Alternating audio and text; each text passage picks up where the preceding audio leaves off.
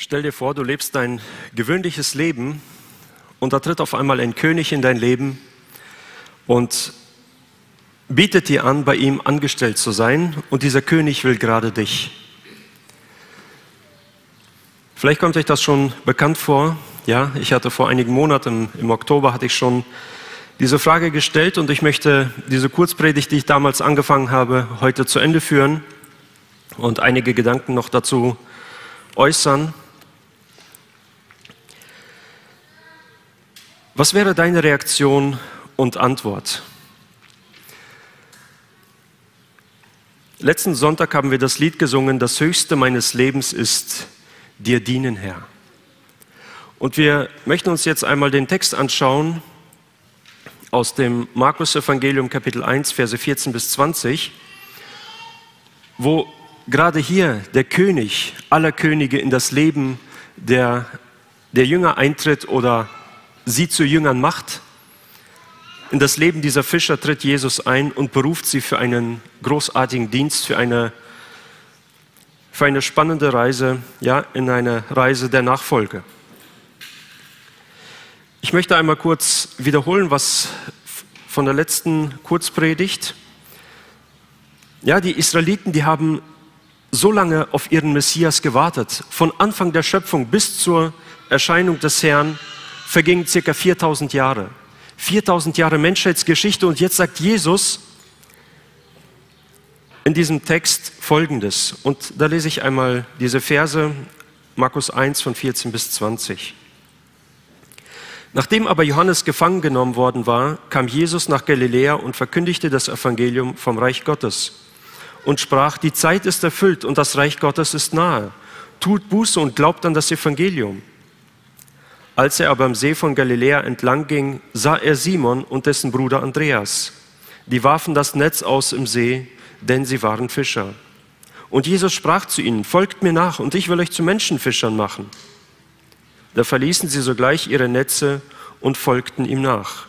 Und als er von dort ein wenig weiterging, sah er Jakobus, den, jo den Sohn des Zebedäus und seinen Bruder Johannes, die auch im Schiff waren und die Netze flickten.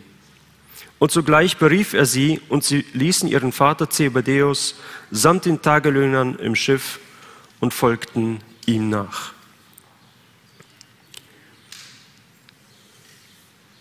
Wie gesagt, die Israeliten, die haben 4000 Jahre auf ihren Messias, auf den Erlöser gewartet.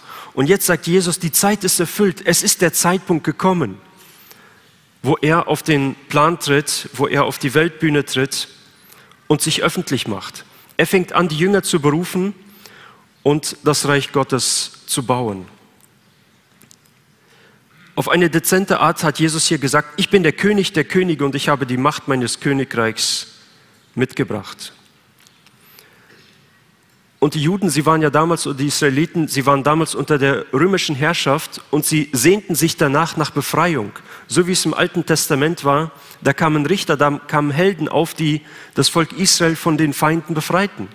Und auch die Jünger oder die Israeliten zu der damaligen Zeit warteten darauf. Aber Jesus wollte das Problem der Welt nicht mit einem politischen Umsturz der Römer oder einem Krieg lösen, sondern die wichtigste Schlacht sollte in den menschlichen Herzen ausgefochten und gewonnen werden. Und da sind wir bei der Aufforderung des Königs, tut Buße und glaubt an das Evangelium, kommt und folgt mir nach. Das war die Aufforderung des Königs, die er an diese Fischer gestellt hatte. Sie sollten ihm nachfolgen, sollten ihre Netze liegen lassen und Jesus hat sie in einen viel größeren, in ein viel wichtigeres Werk mit einbezogen, nämlich in sein Reich.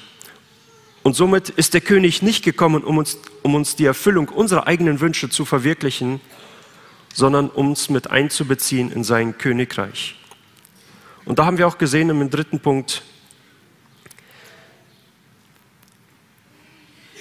Die einen warfen das Netz aus, die anderen flickten das Netz. Und da haben wir beleuchtet, dass es im Dienst für den, für den Herrn im Reich Gottes, dass es dort bestimmte Aufgaben, bestimmte Begabungen gibt. Älteste, Diakone, Dirigenten, Sänger, Musikanten, Kinder, Jungscher, Jugendmitarbeiter, Putzdienst, Küchenteam, Jüngerschaft, Jüngerschaft, Hauskreis, Seelsorge, Techniker und so weiter. Und wir haben dort festgehalten, alle stehen im Dienst des Königs. Du mit deiner Aufgabe, mit deiner Begabung stehst im, Auf, stehst im Dienst dieses Königs. Und ich kam von diesem Text nicht los. Ich hatte mir einige Gedanken darüber gemacht und wollte mit euch heute über etwas nachdenken, nämlich über das Flicken der Netze. Lass mich das gebrauchen, dieses, diese Netze als ein Bild für den Dienst im Reich Gottes.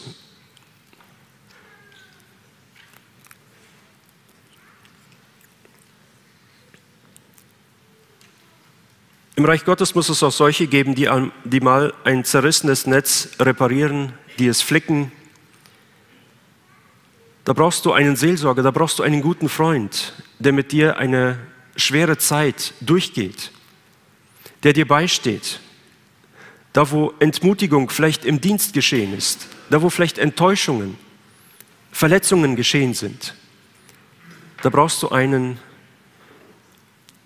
der mit dir oder der mit dir zusammen dieses Netz wieder repariert, im Bilde gesprochen. Ich habe mir die Frage gestellt, wie kommt es eigentlich dazu, dass Netze reißen, dass im Dienst für den Herrn manchmal etwas kaputt geht? Wir lesen in Lukas 22, sehen wir, dass mitten in dieser mitten in dieser Zeit, wo, wo Jesus seine Leidenswoche hat, in der Passionswoche, Jesus bereitet seine Jünger auf seinen Tod vor, auf die Kreuzigung, auf die Auferstehung. Was machen die Jünger? Sie streiten sich, wer der Größte unter ihnen ist. Wer wird von uns als der Größte gelten? Die Ursache so einer Frage ist Egoismus und Stolz. Unmittelbar danach sagt Jesus diesem Petrus, und da werden wir jetzt stärker auf Petrus eingehen, ich möchte da auch einen Bogen schlagen zum, zum Ende der Evangelien hin und dann auch noch einmal kurz in die Offenbarung. Unmittelbar nach diesem Streit oder nach dieser Frage, wer der Größte unter ihnen sein wird, sagt Jesus diesem Petrus seine Niederlage voraus die Verleugnung, dass er Jesus vor den Menschen verleugnen wird. Dass er sagen wird, ich kenne diesen Jesus nicht. Ich will mit dem nichts zu tun haben. Und das dreimal, ehe der Hahn kräht. Aber vorher sagt Jesus diesem Petrus etwas viel Wichtigeres, nämlich er sagt ihm, Simon, Simon, siehe, der Satan hat euch begehrt, um euch zu sichten wie den Weizen.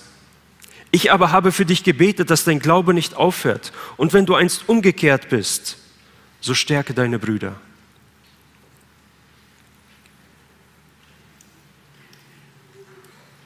Wir haben am Anfang die Berufung und wir würden sagen, Jesus, hast du es wirklich gut überlegt? Willst du Petrus wirklich in deinem Mitarbeiterteam haben?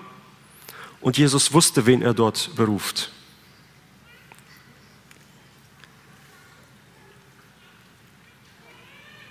Wir haben dann die Gefangennahme Jesu, das Verhör und während dieses Verhörs verleugnet Petrus seinen Herrn.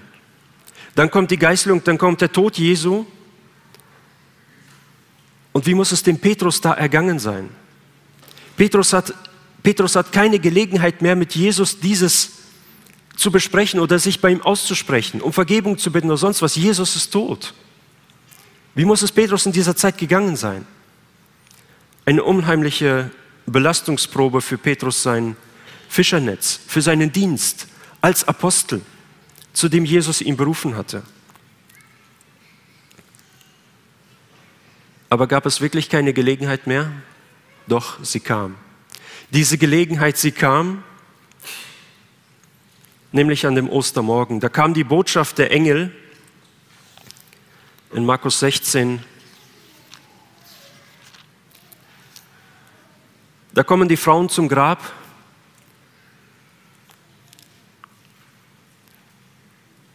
Und sie sagen den Frauen, erschreckt nicht, ihr sucht Jesus, den Gekreuzigten. Ihr sucht Jesus, den Nazarener. Er ist nicht hier, er ist auferstanden.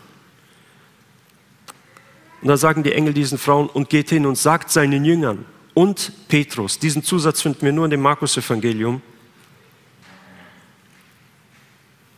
und sagt Petrus, Jesus ist auferstanden. Da hat Petrus wieder Kraft geschöpft durch diesen Hoffnungsschimmer. Jesus ist auferstanden, er ist nicht bei den Toten geblieben.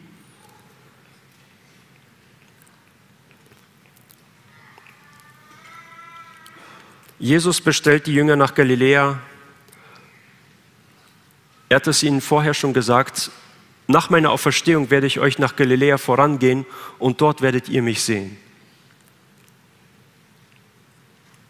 Was will Jesus hier in Galiläa? Wo treffen die sich? Sie treffen sich wieder an dem Ausgangspunkt, wo Jesus sie damals berufen hat, nämlich am See Genezareth. Was will Jesus hier mit seinen Jüngern? Will er dem Petrus sagen, oder was, was will er ihm hier sagen? Wird er ihm jetzt sein Versagen vorhalten, seine Verleugnung? Wird er ihm vielleicht sagen, du hast versagt, du kannst wieder an deinen Beruf, an deinen alten Beruf zurückgehen? Ich kann dich leider nicht gebrauchen. Interessanterweise in dem Johannesevangelium sehen wir, dass, dass die Jünger wirklich zurückgehen an ihren alten Beruf. Petrus als der Sprecher sagt, lasst uns fischen gehen.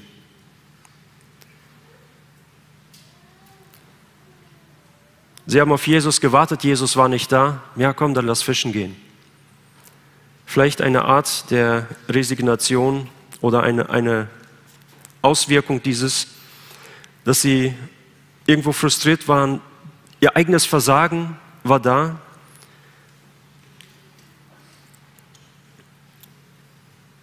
Und da lesen wir diese wunderbaren Worte von, von Jesus, auch dass er,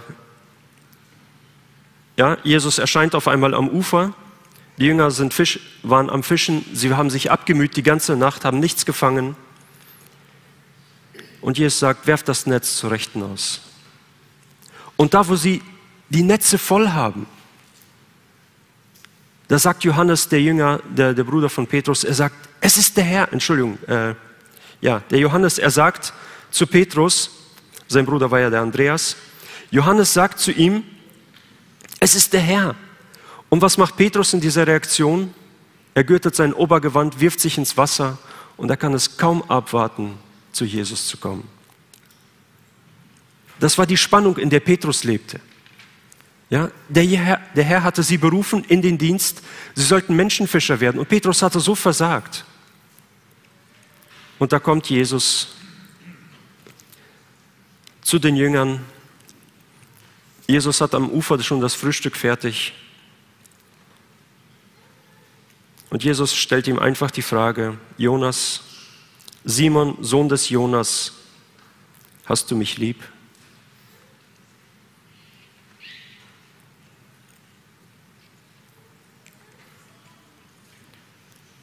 Und Jesus, er stellt dem Petrus dreimal diese Frage.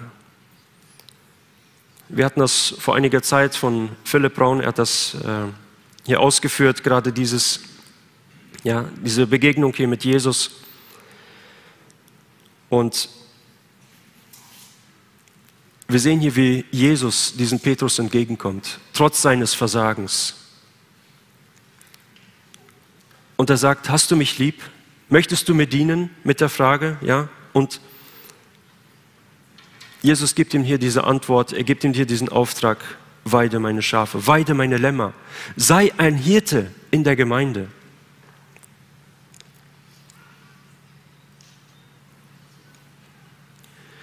Jesus fordert Petrus hier zur Nachfolge heraus und heilt somit seine Wunden und das kaputte Netz. In dem Vers 19, als, als jetzt immer wieder dieses, Jesus wiederholt die Frage, Petrus antwortet, zum Schluss sagt Jesus zu ihm wieder die gleichen Worte wie am Anfang der Berufung, folge mir nach. Folge mir nach.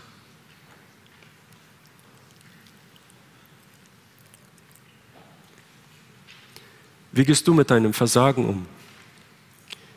vielleicht auch in deinem Dienst etwas kaputt gegangen, du hast aufgehört zu dienen. Sicherlich hat die Corona-Zeit auch irgendwo einen großen Teil dazu beigetragen, wo das ganze Gemeindeleben runtergefahren wurde. Vielleicht ist es dadurch, dass, dass du irgendwie eingeschlafen bist in den Dienst für den Herrn, in deinem Dienst, du hast ihn liegen lassen, es machen jetzt andere und du bist entmutigt oder du hast selber vielleicht versagt. Und Jesus möchte dich ganz neu herausfordern. Folge mir nach. Folge mir nach. Tue Buße über dein Versagen. Glaube dem Evangelium. Glaube dieser frohen Botschaft. Komm und folge mir nach.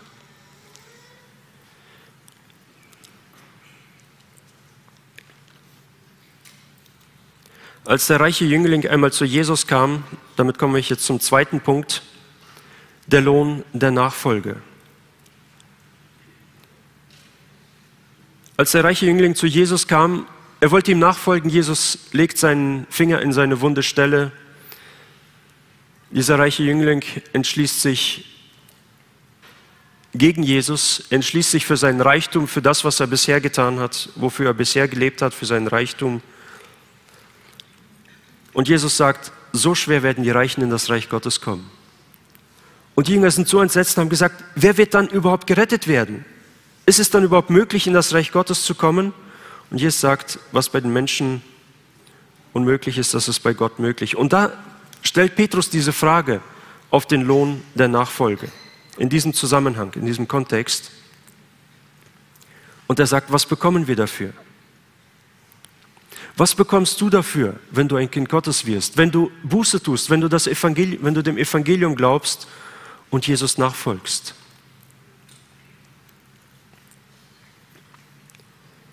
Jesus hat Folgendes gesagt, Markus 10, Vers 29, Wahrlich, ich sage euch, es ist niemand, der Haus oder Brüder oder Schwestern oder Vater oder Mutter oder Frau oder Kinder oder Äcker verlassen hat um meines und um des Evangeliums willen so wie die Missionare Jottas. Sie haben hier alles verlassen.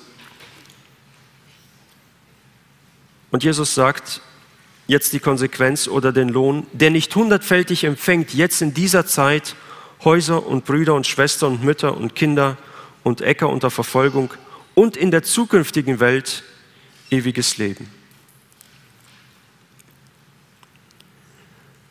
Wenn du also nach Markus 1 diesem Aufforderung, die Jesus hier ausgesprochen hat. Die Zeit ist erfüllt und das Reich Gottes ist nahe. Tue Buße und glaube an das Evangelium. So ist der Lohn der Nachfolge das ewige Leben. Dann bist du ein Stein im Tempel des Herrn. Die Bibel gebraucht im Neuen Testament dieses Bild des, des Tempels, wo wir als Gläubige als ein Stein, wie bei einem Bau, wie ein Haus gebaut wird, Stein für Stein, so wirst du hinzugetan, hinzugefügt als ein Stein in diesen Bau. Und was ist der Grund? Was ist, die, was ist der Grund für diesen Tempel? Es ist einmal Jesus nach 1. Korinther 11. Ich möchte dazu ja, dieses Bild gebrauchen, eben auch vom Hausbau. Jesus ist, Jesus ist der Grund. Er ist die tragende Substanz. Und da wird die Sohle gegossen nach Apostel, äh, Entschuldigung, nach Epheser 2, Verse 19 und 20, Entschuldigung, Verse 19 bis 22. So seid, ihr nicht, so seid ihr nun nicht mehr Fremdlinge ohne Bürgerrecht und Gäste, sondern Mitbürger der Heiligen und Gottes Hausgenossen. Auferbaut auf der Grundlage der Apostel und Propheten, während Jesus Christus selber der Eckstein ist in dem der ganze Bau zusammengefügt wächst zu einem heiligen Tempel im Herrn, in dem auch ihr miterbaut werdet zu einer Wohnung Gottes im Geist. Merken wir, wie die Apostel, gerade Petrus und die anderen Jünger, wie sie hier eingebettet sind. Einmal ist der Fels, die Grundlage ist Christus. Dann kommt das Fundament sozusagen, das ist die Grundlage der Apostel und Propheten und dann kommt wieder Christus als der Eckstein. Und in diesem sind die Apostel eingebettet und auch dieser Petrus.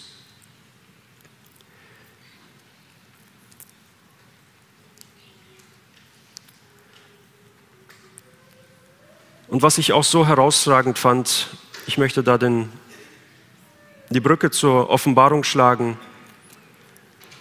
da wird, uns, da wird uns die neue Stadt, das neue Jerusalem beschrieben.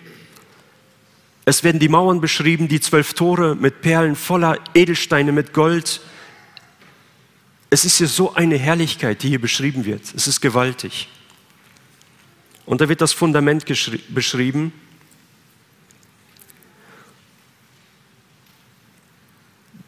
Das Fundament dieser neuen Stadt im oberen Jerusalem. Und die Mauer der Stadt hatte zwölf Grundsteine. Und in ihnen waren die Namen der zwölf Apostel des Lammes. Dieses Versagen bei Petrus, das hatte nicht dazu geführt, dass er irgendwie ausgeschlossen wurde, dass er verstoßen wurde von Jesus. Wir werden Petrus seinen Namen dort in der Herrlichkeit wiedersehen. Als Grundlage, als ein Grundstein in der Ewigkeit bei der neuen Stadt Jerusalems.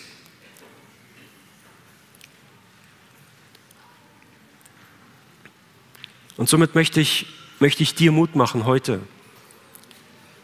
Wenn in deinem Dienst, in deinem Glaubensleben Versagen da ist, vielleicht wie bei Petrus, vielleicht sieht es anders aus, vielleicht ganz anderer Art, dass du aufgegeben hast, dass du aufgehört hast zu dienen. Dein Name steht im Buch des Lebens. Komm zu Jesus zurück, begegne dem Auferstandenen, so wie die Jünger damals, nach der Auferstehung, nach der Niederlage. Begegnete Petrus wieder dem Herrn. Oder Jesus begegnete ihm und forderte ihn wieder heraus, komm und folge mir nach.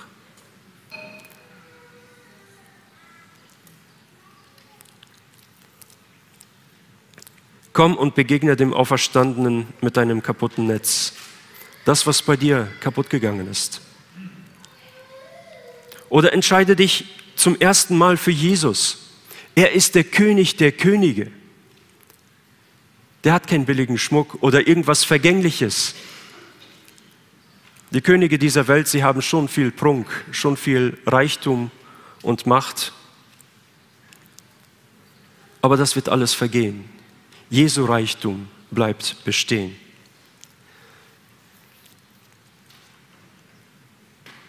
Und somit steht es jetzt an deiner Entscheidung. Was machst du mit deinem Dienst? Was machst du mit deinem Versagen? Oder was machst du mit deiner Schuld, dass du noch immer nicht zu Jesus Christus gehörst? Hier ist die Ermutigung, komm und folge mir nach. Die Aufforderung des Königs steht, komm und folge mir nach. Und da wünsche ich dir Gottes Segen. Amen.